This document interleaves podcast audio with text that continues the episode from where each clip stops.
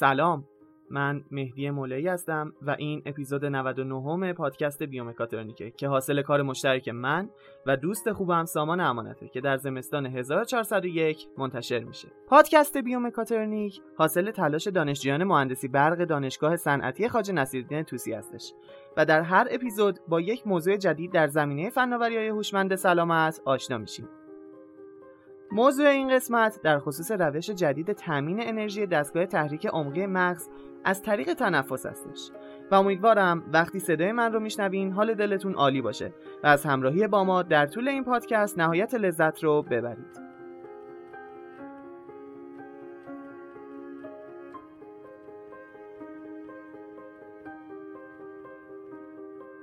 این روزا حتی افرادی با کمترین سطح مطالعه و دانش هم می‌دونن که مرکز فرماندهی و کنترل بدن انسان چه در امور ارادی و چه در امور غیر ارادی مغز هستش.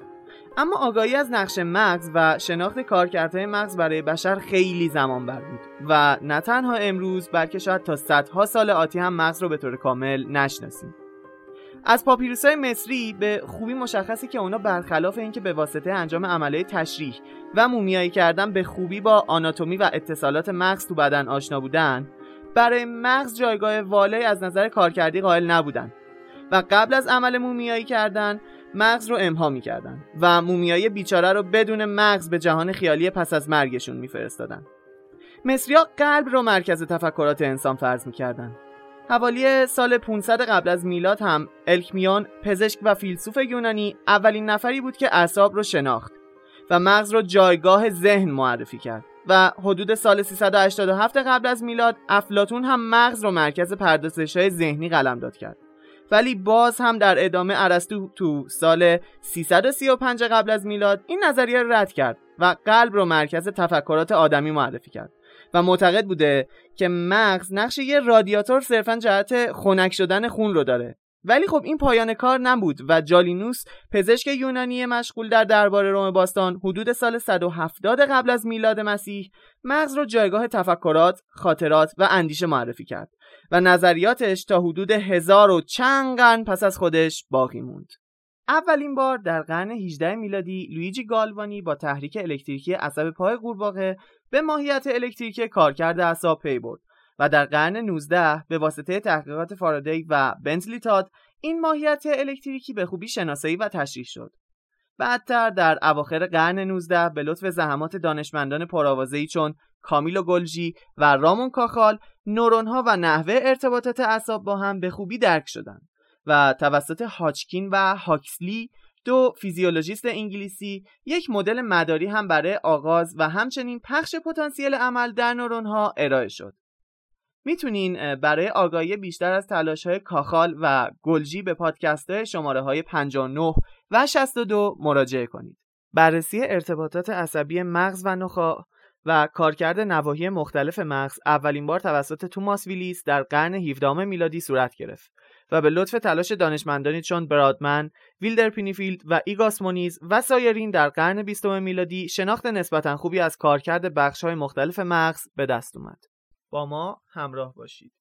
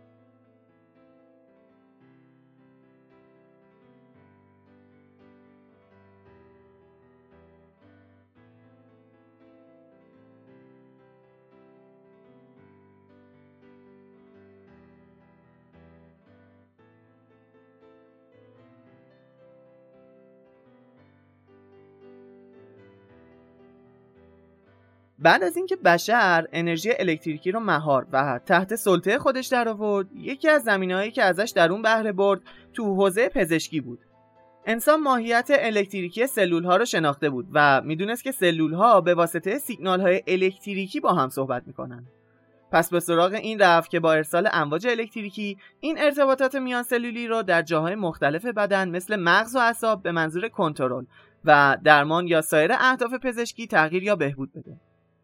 تحریک مغز و دستور دادن به اون با انرژی الکتریکی به دو صورت تهاجمی یعنی به صورت نیازمند به جراحی و یا به صورت غیر تهاجمی یعنی بدون نیاز به جراحی و یا کاشت عنصر خارجی در بدن وجود داره.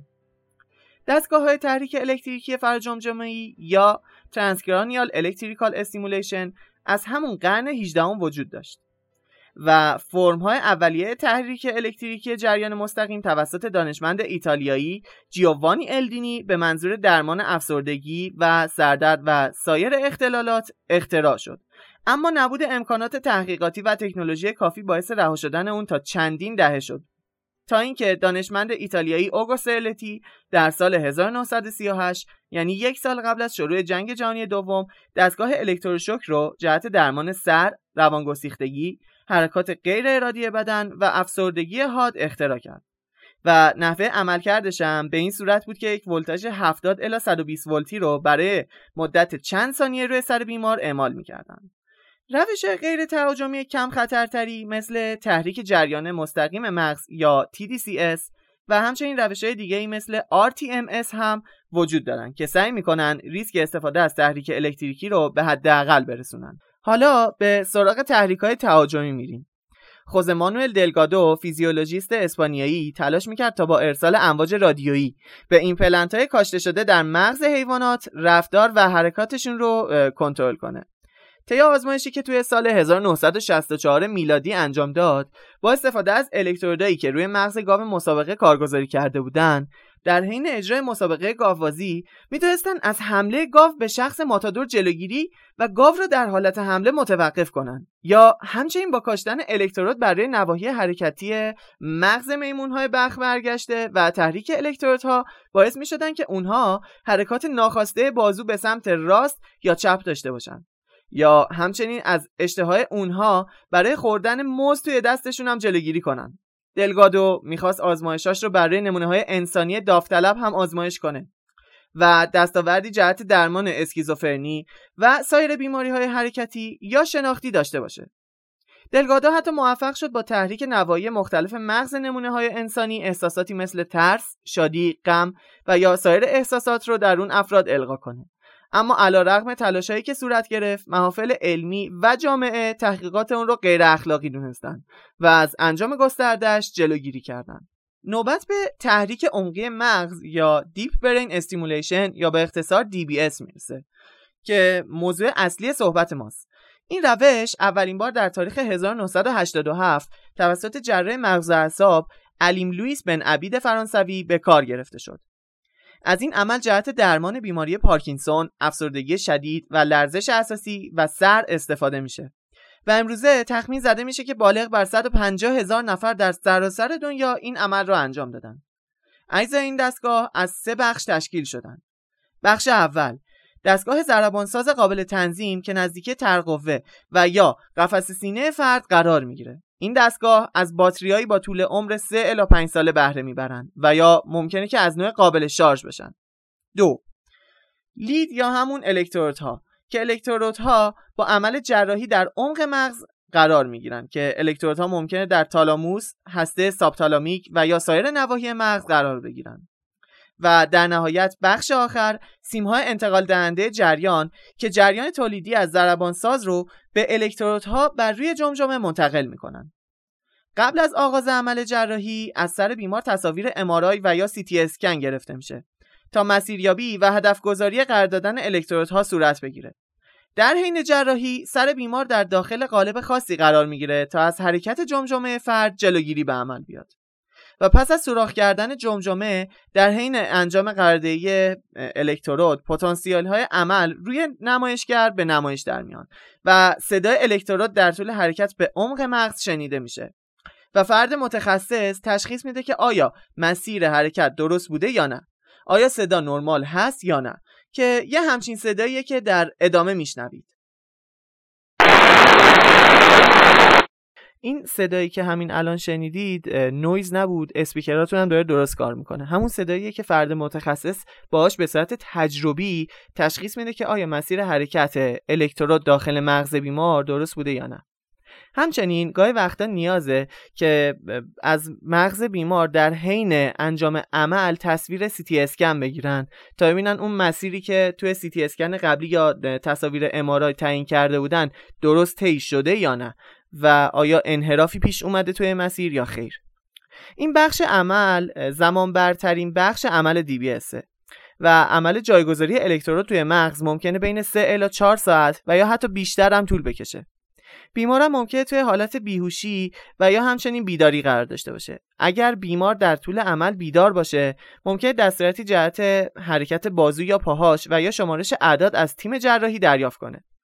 لازمه که بگم از اونجایی که مغز نورون دریافت کننده درد نداره هیچ دردی رو در طول عمل حس نمی‌کنه.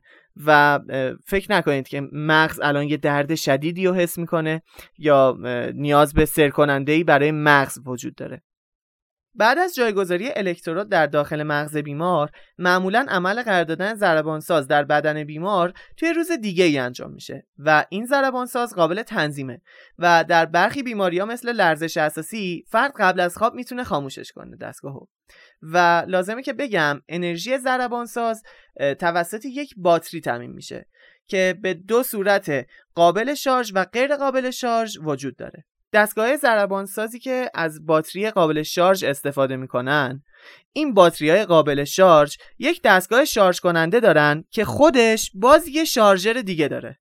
و وقتی که باتری شارژر دستگاه DBS پر شد میشه اون رو در داخل یک نوع شال مخصوص قرار داد و بعد از اینکه فرد شال رو پوشید از طریق یک سیگنال صوتی بیمار متوجه اتصال صحیح شارژر باتری به باتری درون دستگاه ضربان ساز میشه که معمولا از طریق یک سیگنال صوتی هستش که یک صداهای خاصی ایجاد می‌کنه که شخص رو مطمئن می‌کنه که این دستگاه به درستی متصل شد قابلیت شارژ باتری ما رو از شر باتری خلاص نمی‌کنه. و باز هم بعد چند سال نیاز به تعویض باتری داریم. بلکه در مواردی دردسرهای بیمار رو بابت شارژ منظم و همچنین شارژ کردن اون دستگاه شارژر باتری دی بی اس رو هم افزایش میده. و همچنین کنترل نگهداری اون پر دردسرتره برای همین به سراغ روش های دیگه ای میریم که در ادامه معرفی میشه. با ما همراه باشید.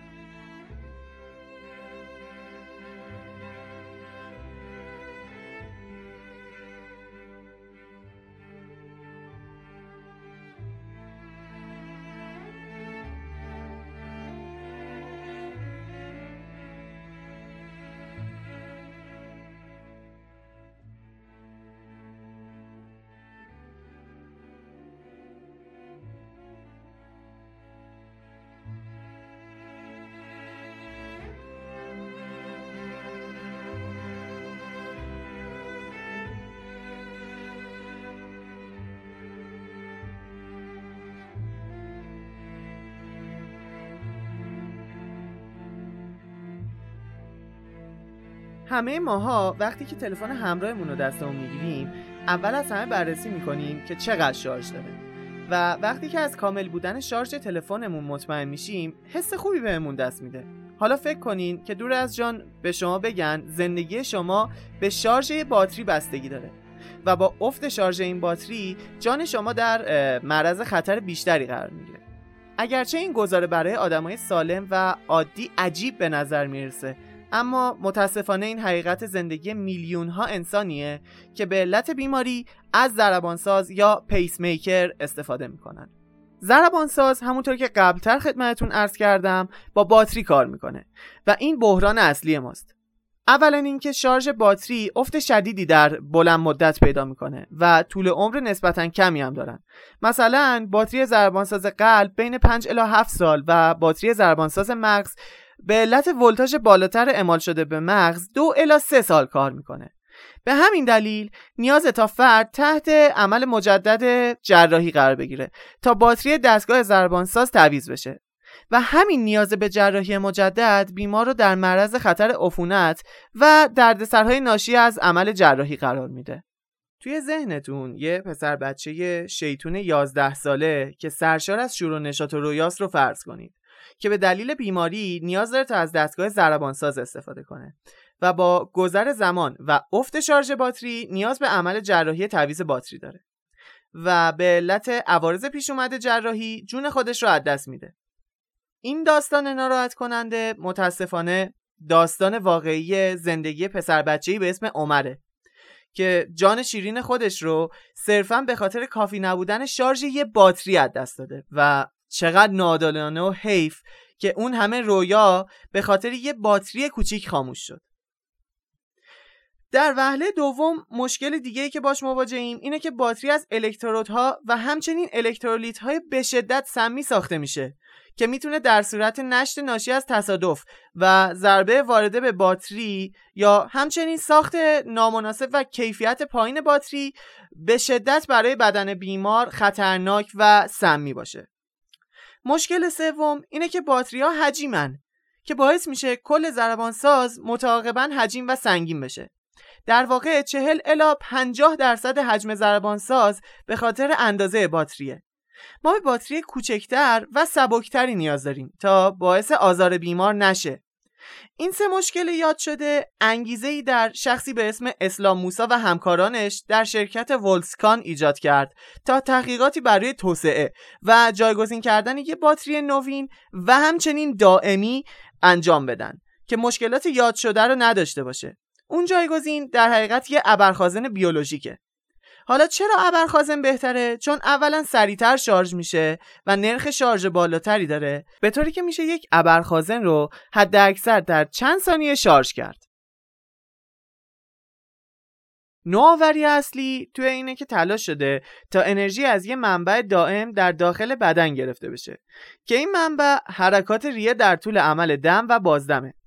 برای تولید این انرژی به یه نانو ژنراتور تریبو الکتریک یا به اختصار انگلیسی تنگ نیاز داریم که در اصل یه نوع مبدل انرژیه که انرژی حرکتی مکانیکی رو به انرژی الکتریکی تبدیل می‌کنه و انگار مثل یه ژنراتور کوچکه که از تماس مکانیکی استفاده می‌کنه.